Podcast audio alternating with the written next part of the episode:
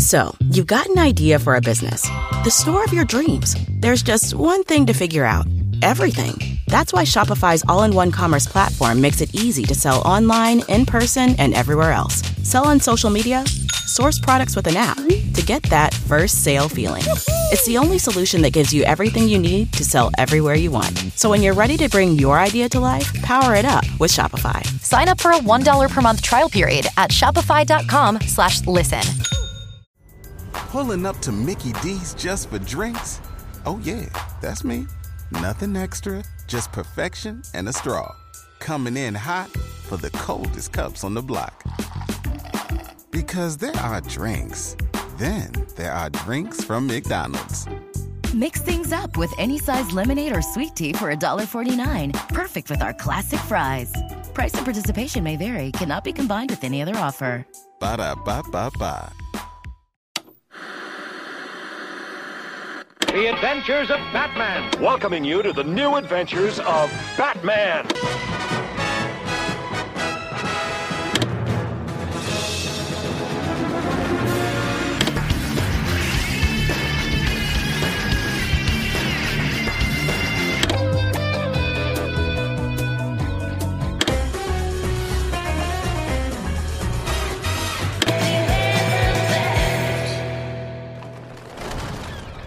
Welcome to episode 16 of Batmanimation, a Batman on Film podcast, revisiting the animated adventures of the Caped Crusader.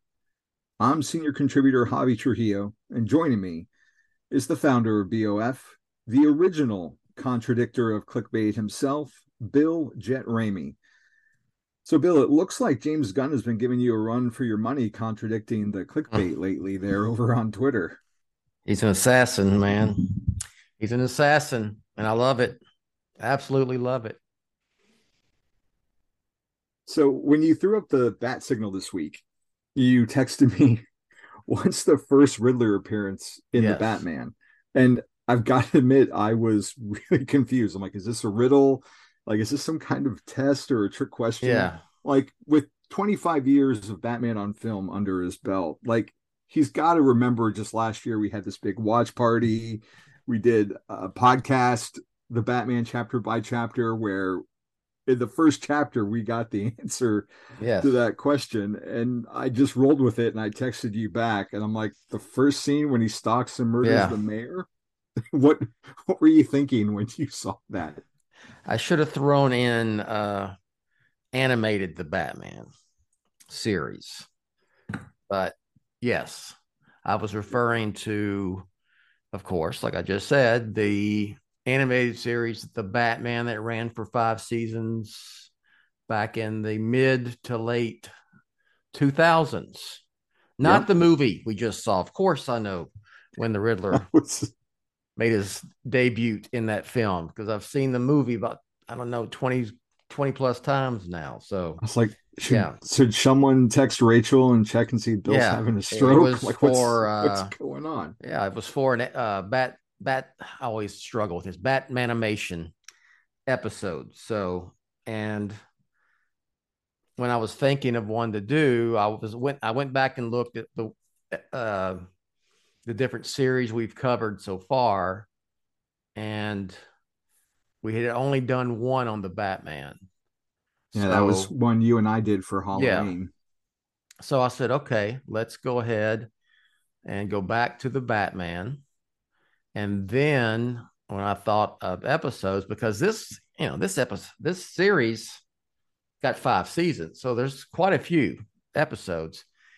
And I thought, we just had the Riddler. And that one, that episode always stuck out to me because to be honest, I don't go revisit the episodes quite a bit, but some have embedded in my brain to remember more than others. And that one did. Plus, we just got the Riddler in the Batman. So, and I kind of thought this was a unique take on the Riddler, even though it was very much the Riddler when it was all said and done. I was talking more about the aesthetic. So that's what I was referring to. The episode Riddled. Yeah. So The answer to the question is The Batman Season 2, Episode 2, Riddled, which is on your DVDs and according to IMDb, Season 2. But once again, if you go to your HBO Max subscription, it's Season 1, Episode 15 on HBO Max. So if you're going physical, go to your Season 2 set. If you're going online or particularly HBO Max, it's Season 1. I don't know what the deal is. What's the discrepancy there? I don't understand either. And it's not just this show. It's the animated series also. And I think the only one that's safe is Beware the Batman because it's really one season. Yeah. But otherwise they're a hot mess. Yeah, it was because this was the second season. It was 2005. Yeah. The series debuted the year before. And this was the second episode of that second season. So yes, we'll go with that. I don't care what HBO Max is going away anyway, so to hell with them. Hell with them and their episode numbering. So this aired May 21st of 2005. And IMDb has a synopsis as fearing that Riddler will make good on his threat to destroy the city, the Batman and Detective Yin's secret alliance is put at risk when they must work together to solve a string of riddles that have been scattered throughout Gotham. Reno Romano is Bruce Wayne and the Batman. Ming-Na Wen is Detective Ellen Yin. Robert Englund, Freddy Krueger himself, is the Riddler. It's a small cast. You have Jesse Corti as Chief Angel Rojas and Joe Lala as the bomb tech. And those are our voices for this episode. It was directed by Sam Liu, according to the episode credits. IMDb has a different person listed. Don't know what that's about. Christopher Yost and JD Murray wrote the episode. So let's talk about the Riddler first. He was created by Bill Finger and Dick Sprang and debuted in Detective Comics number 140 in October of 1948. And this is one of three appearances that Robert Englund makes as the Riddler for this show. But he's no stranger to DC. He first appeared as Felix Faust in Justice League Season 1, Episodes 8 and 9 as Paradise Lost, and then returned in Justice League Unlimited Season 2, Episode 5, which was a week after this one aired, May 28th of 2005, called The Balance, where he played Felix Faust again. He also did Green Lantern as Myglom and Razor's Edge, which was in 2012, Season 1, Episode 3. There's one other character that he's voiced so far for DC Animation, and it has a Batman connection. Do you know what it is, Bill? I do not. It would be the Scarecrow in Injustice 2, the video game, where he's once again, he's very suited to, given that he was Freddy Krueger, he's very suited to do these like sinister villain type of voices. Yeah. So he does a great job in what little dialogue he has in the video game. What did you think of him as his voice as the Riddler, or just in general, this incarnation of the character? I thought it was a different take aesthetically on the Riddler as we are used to. No top hat or bowler hat. Really no, the whole full tights with question marks all over it. It's a different, does have the cane, question mark cane, but very Marilyn Manson looking influence, and kind of a goth rock influence on this aesthetic, longer hair. Why I talked about earlier, it stuck out to me is I went, I kind of like this look. It's different. It's still the Riddler, So I was all for it. There were some takes with this series, not to get off just talking about the series. There were some aesthetic takes on some of the characters that I didn't really jibe with me. Mr. Freeze is one. The Joker is another. That's for another discussion on another podcast on another day. But this one I liked. It was true enough to the Riddler that if you showed someone that a picture of it, said, who is this? I'm sure people would say, oh, that's the Riddler, even though it didn't look like Frank Gorshin or Jim Carrey from Batman Forever, or how he had been traditionally presented in comic books up until that point. Well, it's funny you mentioned Gorshin, because that's one of the few pieces of trivia on IMDb for this episode, is that he passed away either days before or days after this episode aired. And that I want to say he was Hugo Strange in this series as well. Okay. Gorshin was. Yeah. But I think it's funny that you bring up the aesthetic, how it's removed and so unique, and it is, but when you look at it from our 2023 post the Batman eyes, like, that really pushed, I think, the look of the Riddler forward. And this feels not necessarily tamer, but more in line with what we think of as the Riddler than, you know, the Zodiac Riddler we got recently. Exactly. I was going to bring that up. Clearly, if you look back, it's not as, like, people went, oh my gosh, maybe back in 2005, but now it's like, yeah, that's the Riddler. And because you compare it to what we got with the live action version of the Batman, the film. But I had similar notes that he's definitely got a goth vibe with the long hair, stringy hair, and he's very skinny. And one thing I didn't like about the design, though, was he has these lines coming out of his mouth, like these black lines, kind of giving him like a perpetual frown. It kind of reminded me of the Crow a little bit, and just overall, I just that was one design choice I didn't like. But overall, I appreciate what they were going for here. It's not quite as pushing it like they did with the Joker's redesign, but overall I dig it. So we start off with a riddle, as you would do. There's a bomb, and Detective Ellen Yin, different incarnation of Batman. Different incarnation. Yeah. I'm assuming that maybe that was the inspiration for her character. I'm probably going to do that all episode.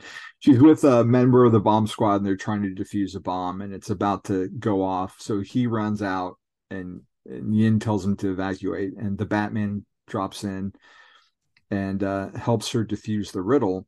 And then it activates a camera, and it's the Riddler, and he wants to see who was smart enough to deactivate his weapon, mentioning that he thought it would be taller.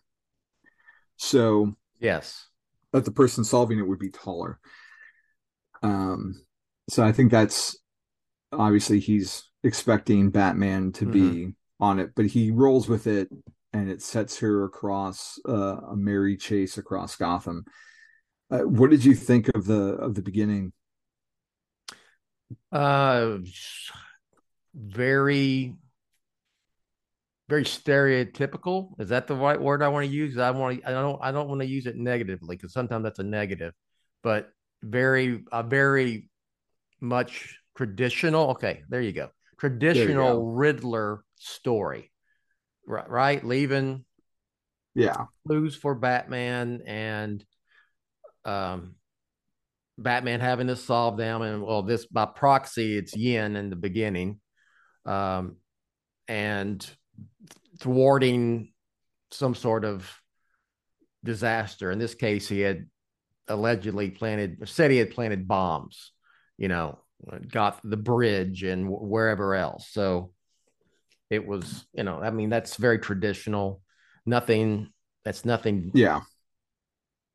We hadn't seen before, going on a wild goose chase on these riddles. It's very, we've seen this before, but it's, it was a little different. It's different in terms of, Batman not being the one in the spotlight from the very beginning, having to stop the riddles, even though, or solve the riddles to stop the bombs, even though he is doing it through the bat wave and, you know, with and having communication with Yin. Yeah, we're not necessarily breaking any new ground. Like I said, it comes from having Yin being at the forefront of solving everything. Chief Rojas, I'm trying. It's been a while since I've watched the show, like from start to finish. And at this point in season 2, Batman and Yin kind of have like an uneasy partnership, because the show started off with everyone being very antagonistic with the Batman. I don't remember Rojas being this inept. Like, I remember him being obviously against Batman and what he stands for, and like trying to get him, but not just he's just the riddles completely baffle him. Yeah, like he's not, you know, movie Gordon, like by the time of Batman and Robin, where he's like, you know, help me, pretty lady, would you like these jewels? But he's not the sharpest tool in the drawer there in the shed. I'm mixing metaphors. It's like they went out of their way to kind of make that point, because even like the one riddle that was pretty obvious about the museum, he was like, how you get museum out of that? You know? Yeah. You know, it's like almost, that. That one was easy. Relief, yeah, comic relief time type of thing. So, and I'm wondering if he's supposed to be like some kind of like humor for kids. Yeah, but it doesn't really come off that way. It just makes me wonder, like, how did this guy get his job?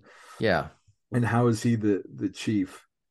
So Yin has to go around town from riddle to riddle, solving all these not crimes, but riddles. Batman doesn't have the Batmobile this episode. He's on some kind of glider that's jet propelled.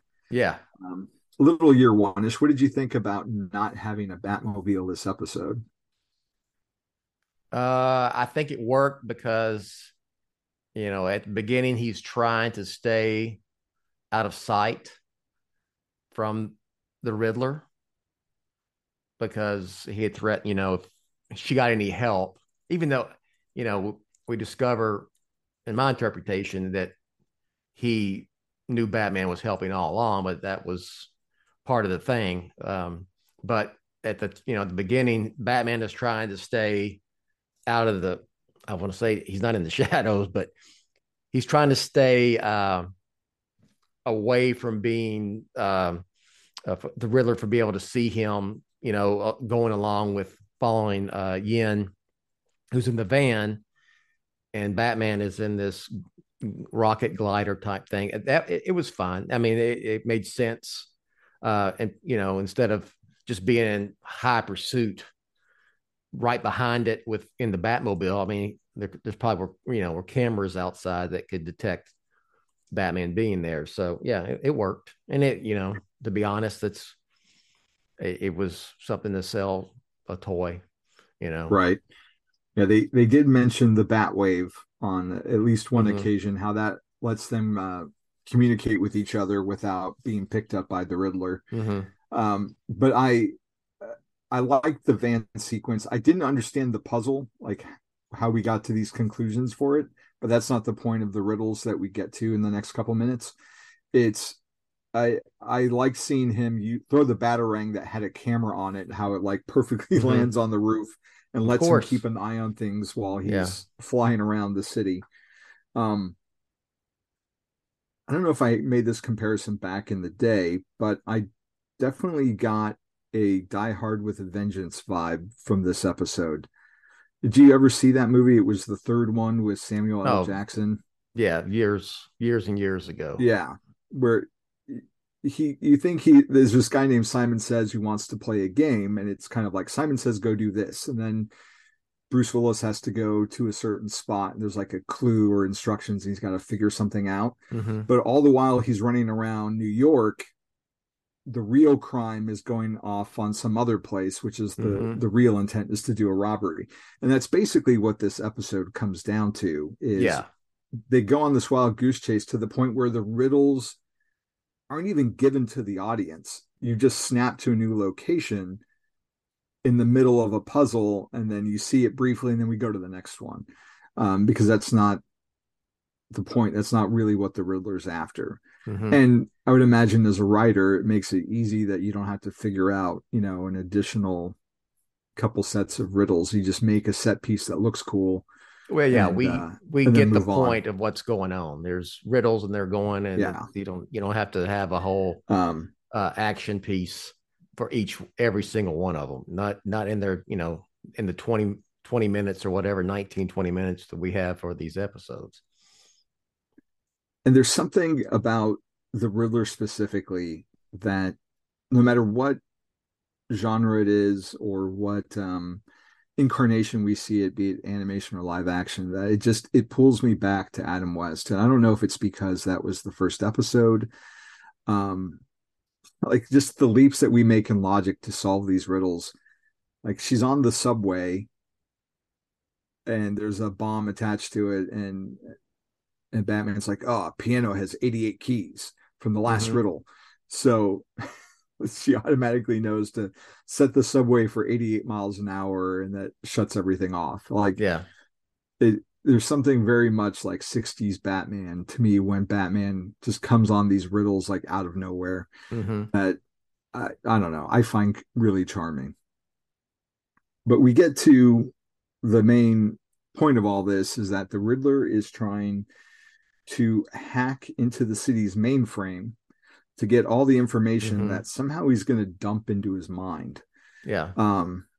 Which, you know, has shades of Jim Carrey's Riddler from Batman Forever. I wrote that down. It was got a Batman Forever vibe to it. You know, there's no the box in this, and he's not sucking brain waves out of people who are using the box on their television sets. But yeah, there's the whole, you know, he even mentioned, you know, knowledge is power line. And, you know, the power was to all the information that would be in the Gotham's mainframe. So would it be, you know, shut down, you know, hold the city at ransom.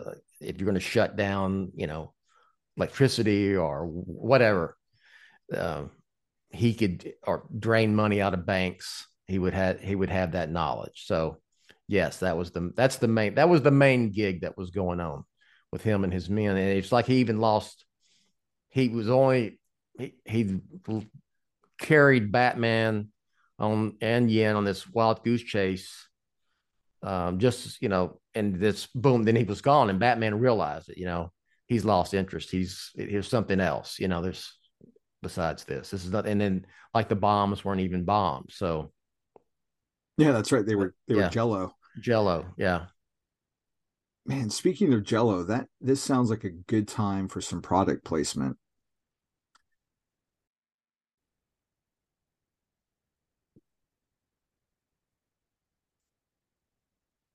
And we're back. So, and you brought up the point of Batman piecing all these things together. And it is very, going back to what I was saying a second ago, it is very 66, where he hears one bit of information, and then we see like these floating heads of the Riddler citing dialogue from earlier, and how Batman takes these random phrases and somehow puts them all together to figure out that they need to go back to the beginning of this whole thing to find the Riddler and his heist. Which they do. They find the Riddler and his henchmen, who are all in their, you know, matching uniforms, as any true Gotham henchman should be doing. Yes, that gave me vibes from the '60s series too. You know, they're always the goons, the henchmen are always dressed alike, and then corresponding, you know, some kind of uniform that matches the boss, you know, in some way. Yeah, it just, I don't know, it makes it fun. And that leads to Batman and Yin getting in a death trap. They get, of course, knocked unconscious and strapped in a death trap. Yes. And Ryan's not here to sing the death trap song. No, I just was thinking it. As soon as I said that, I thought of Ryan. Death trap. But they're, Batman and Yin are tied at opposite angles. There's a huge like ray gun that's aimed at Yin, and Again, this is something we see with the Riddler across different versions, where he wants to solve the greatest riddle, who is the Batman. So he's kind of doing it like 20 questions style, where he's going to ask Batman a question, and if Batman lies, then this ray gun is going to shoot Yin, and it gets worse with every wrong answer. The first one being, are you blonde? And Batman says yes. Yin gets zapped. And I love his line of like, okay, Bat Brunette, here's you know, the next question. And they go back and forth on a couple of questions as he's trying to narrow it down. What did you think of the trap for this one? It's kind of like, you know, someone, you ever seen those bits they do when someone is hooked up to like electrodes and then they're asked questions, and if they answer it wrong, they shock them, and it's usually for comedic effect. It was something, it was kind of like that, but of course, you know, he's zapping her, and the intensity is going to increase to the point. I mean, they're not going to, he didn't say it because it was a Saturday morning cartoon, but you get to a point where we're probably going to kill her, you know? But I mean, it was fine. It was a Batman death trap type scene. I don't know who did it before this episode, but it definitely reminded me of a Smallville episode that would have come out a few years later, where there's some like Valentine villain, and he's got Lois and Clark strapped to different chairs, and if he gives a wrong answer, like, the other person gets electrocuted. But they play it up, and Yin's like, well, I know who Batman is, and Riddler gets really frustrated and anxious because he doesn't want her to tell him, he wants to figure it out. And so she blurts out that it's her partner, Ellis, his name's escaping me right now. Ethan Bennett. Yeah, thank you. And of course, you know, he gets closer to Yin because he's getting anxious and angry with her. And Batman seizes the moment as only Batman can. He's like, oh, the answer is if I'm a policeman or not. The answer is yes, which then causes the weapon to go off, and Riddler gets fried, which I thought was a lot of fun. So there's some sort of lie detector contraption hooked to this thing to know. Yeah, it was a heartbeat monitor thing. Yeah. So I'm assuming it's like Daredevil, like he can hear a lie because the heart rate increases. It's a 20-minute cartoon, but the only thing my fan brain is like, well, he's Batman. Like, he can control his heartbeat because we've seen him learn from whatever masters of the East how to slow down his. I try not to, when I discuss these episodes, not to try to nitpick them to death. You got to remember, right? You got to remember who the target audience was. You got to remember you've got 20 minutes to tell this entire story, you know. So, and it always works to say, well, it's Batman. So I that's just the overriding thing. How did this happen? What's Batman? He did Batman. Yeah, that's it. That's all you need. Okay, good enough for me. And not all Batman are created equal. Not to say that one's better than the other, but just, you know, some are more Bat God and some are more Batman. And apparently this one didn't have that kind of training, which is fine. But that brings us pretty much to a close. The Riddler doesn't get what he wants. He gets arrested, and he's getting taken away, and he's trying to... He knows that Yin isn't supposed to be working with Batman, so he tries to throw her under the bus by telling the Chief Rojas that Yin has been working with Batman, and she goes along with it. She's like, yeah, I am working with him. And Rojas just blows it off as, no, you're crazy. Lock him up, guys.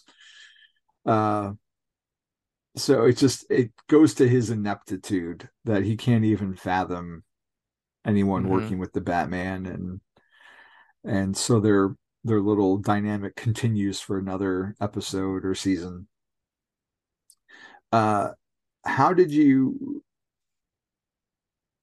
What did you feel about the conclusion? Was it satisfying for you? Did it seem too familiar?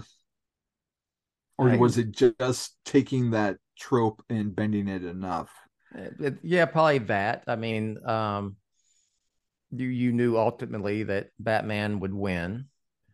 I thought it was very Batman, very, it's like you said before, when we talk about overall, nothing here really broke any new ground, but it was it's a good little episode to introduce this version of the Riddler in a story that's very Riddler-esque, if you will. And even though we've seen versions of this in different mediums of Batman, I still thought it was the only, the whole, with this, using the spin of the Batman spin. And I mean, the Batman, the series, and it's, what it was all about. It was perfectly fine for me. And like I mentioned earlier, also, it was one of the episodes that that's had stuck out in my mind for almost 20 years now. So it had some sort of impact. It probably was because the Riddler's aesthetic was different. And, then you have Robert Englund voicing the Riddler, and there was even a little nod to Nightmare on Elm Street in there. Doesn't he mention to Batman or Yin about dream in your dreams, something about dreams, which I can't remember the exact line. I can't remember either. But I took it as that's kind of a little wink. Kids, but adults would get it knowing who was voicing the Riddler there. Yeah, I think it was interesting to me that we waited, or they waited till season 2 to get to the Riddler, because mm-hmm. I know he's not necessarily as prevalent across different mediums or iterations, but to me he's always kind of like the big ones, because I mean, before I was 12 when 89 came out, so my big intro into Batman was syndicated reruns of the Adam West TV show, and we had the movie, the Adam West movie, on beta. Show you how old I am. And so I've always thought of those 4 villains of Joker and Penguin and Riddler and Catwoman as like the mm-hmm. big ones, because of that. And so it's interesting to me that they took this long to get to someone who I feel is a major Batman villain. And I guess the rest of the world kind of would feel that way too, because of the show. And then because he's been in, several live action versions now too, even on TV. I mean, in the 90s, during the, the Burton Schumacher films, with each film, it was who's going to be the villain, which is another topic I could get into on a social hour, because I have strong thoughts about how to construct these Batman films. You don't go with the villain. You don't pick the villain and then write the story. You do it the other way around. Anyway, right. But it was always bringing up those characters. Penguin, Catwoman. We had Joker in Batman 89, and then Riddler. Finally got the Riddler in Forever, and then you could start. You had those 4 coming, and then and the Batman. They're all 4 in the film. All 4 of them. It surprises me, because I think of him as so major. Like, he's not the Joker and he's not Catwoman. I totally get that he's not. I think those are probably the 2 most iconic mm-hmm. foes for Batman. But like, he's only in 3 episodes of this show that ran 5 seasons, and mm-hmm. he's got like 2 episodes that he gets focused on in the animated series, the 90s one, and then mm-hmm. like a random guest spot here or there. So it surprises me when I look at it that he's really not in it a whole bunch. Like, again, I don't expect him to be in as many episodes as the Joker, but I'm looking at it, I'm like kind of surprised that he isn't featured more. Yeah, they really leaned into the Penguin in this series. Yeah, they did.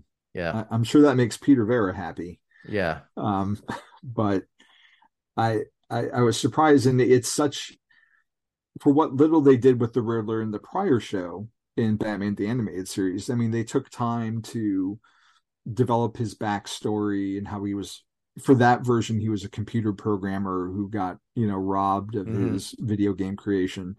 And they leaned in with that. Here, he's just the Riddler. We don't know if he's Edward Nashton or Edward Nigma, at least not in this episode. He just pops up and he wants to be smarter. And that's his whole thing. Mainly letting like the look and the gimmick take over. So wrapping things up here, who would be your favorite animated Riddler? Animated Riddler? Wow. I've never thought of that because it's not, I like the Riddler, but it's not a character. It's not like the Joker, you know what I mean? Where you can really pick it out. I'll go with the Batman, the one we just talked about, because like I said, I've said it before. I'll say it one more time. The aesthetic and really kind of stuck out to me. It seems like the first time that anyone really attempted to kind of push the envelope on the way the Riddler looks as something a little different than what we're used to, you know? Yeah. And I don't need a background story. I don't need an origin story for my villains for the most part. So him just being the Riddler is perfectly fine to me. So I'll just do that to be a little different.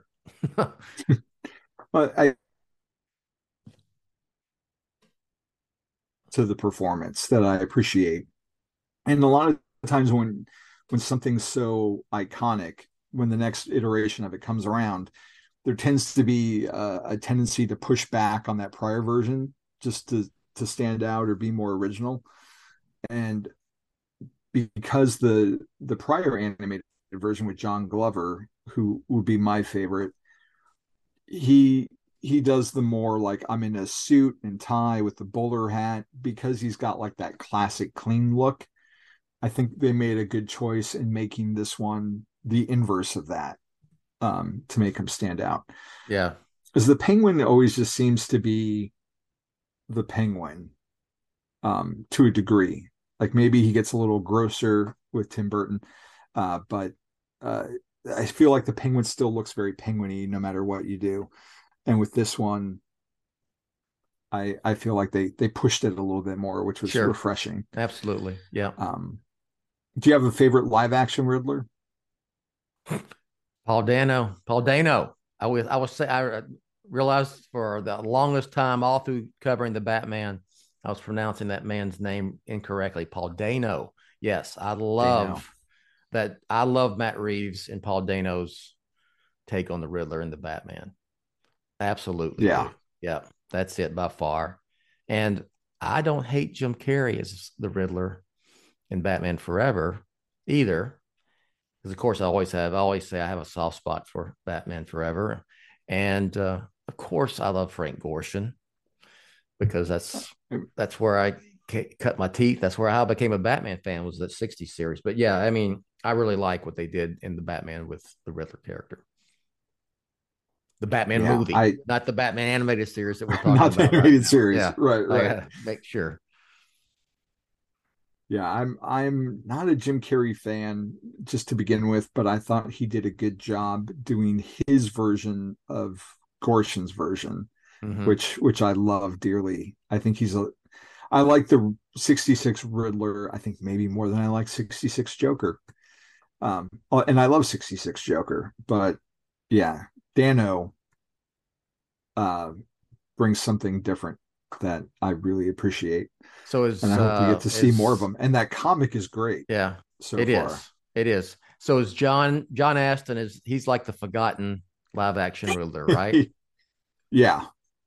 We just remember him as Gomez Adams. That's all we remember. It's like no Riddler. Yeah. Okay. And it's like, why is Gomez the Riddler? Because he doesn't even shave the mustache. No. He didn't put any makeup on top of it either. He could have did a Cesar Romero. Yeah. Yeah.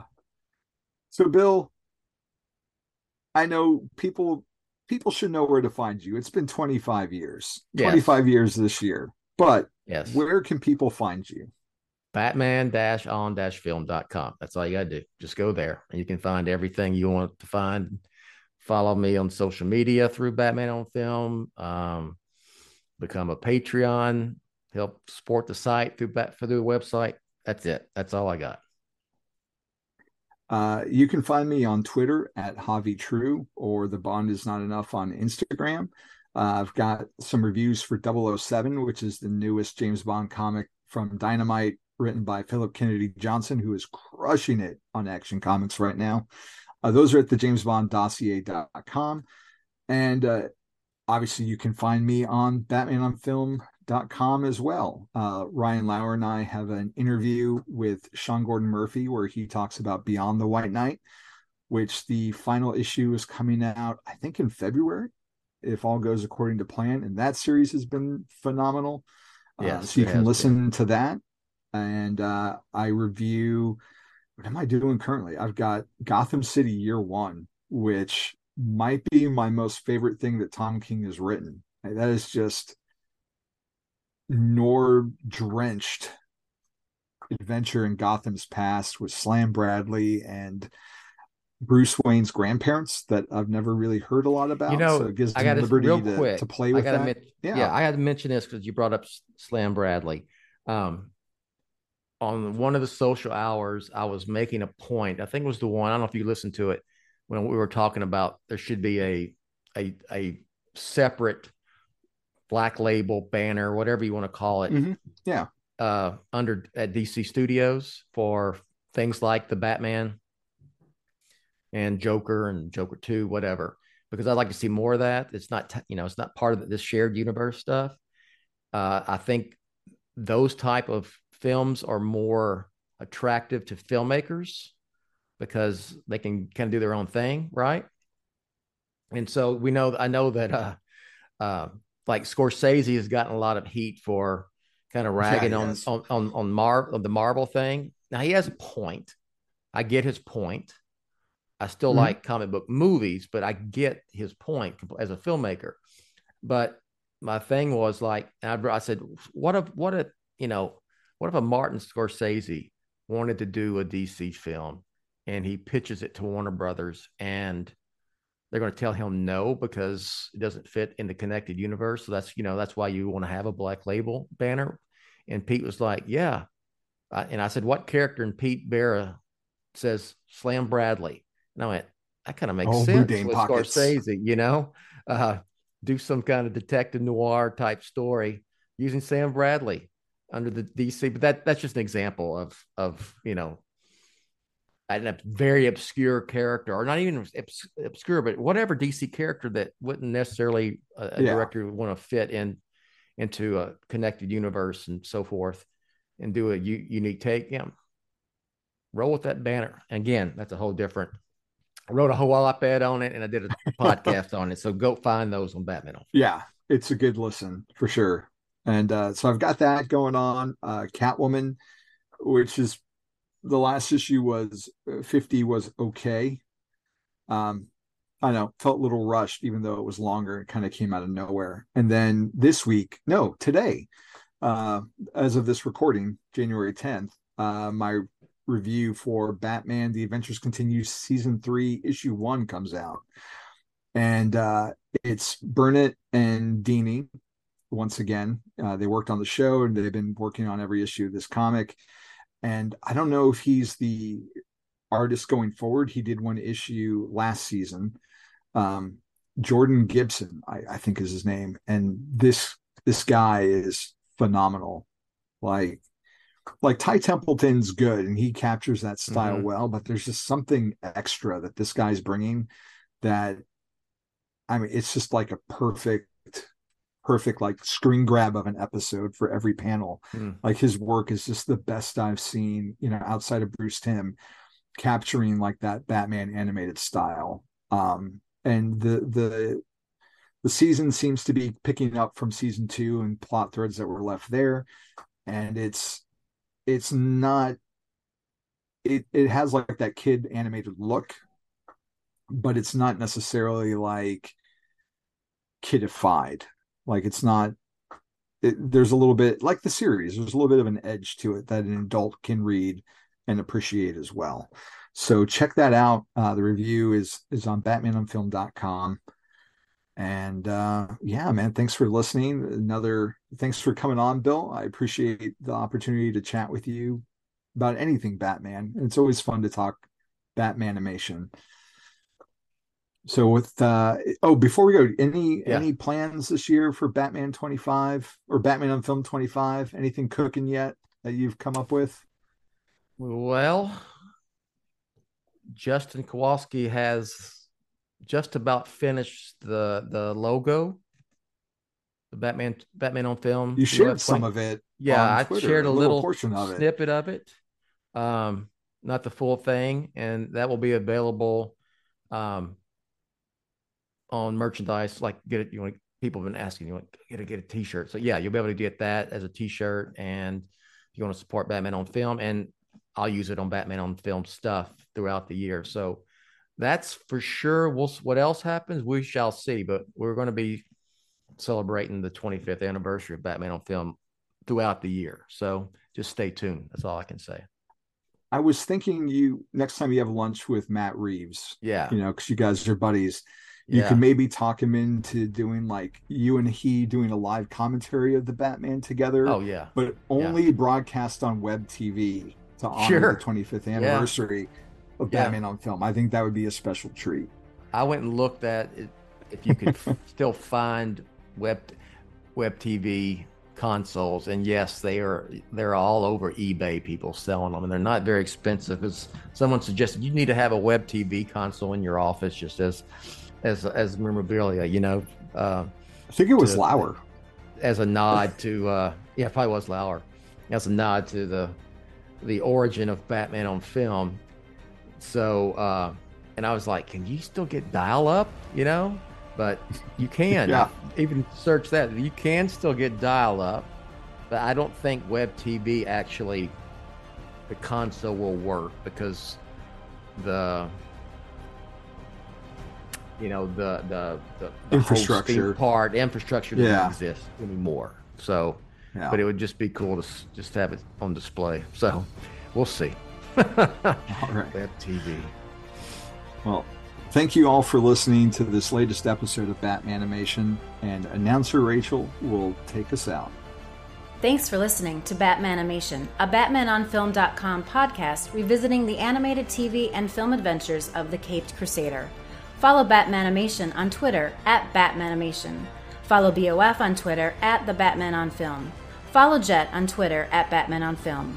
For Jet and Team BOF, I'm announcer Rachel. Batman on Film, authoritative, definitive, the original, established in 1998.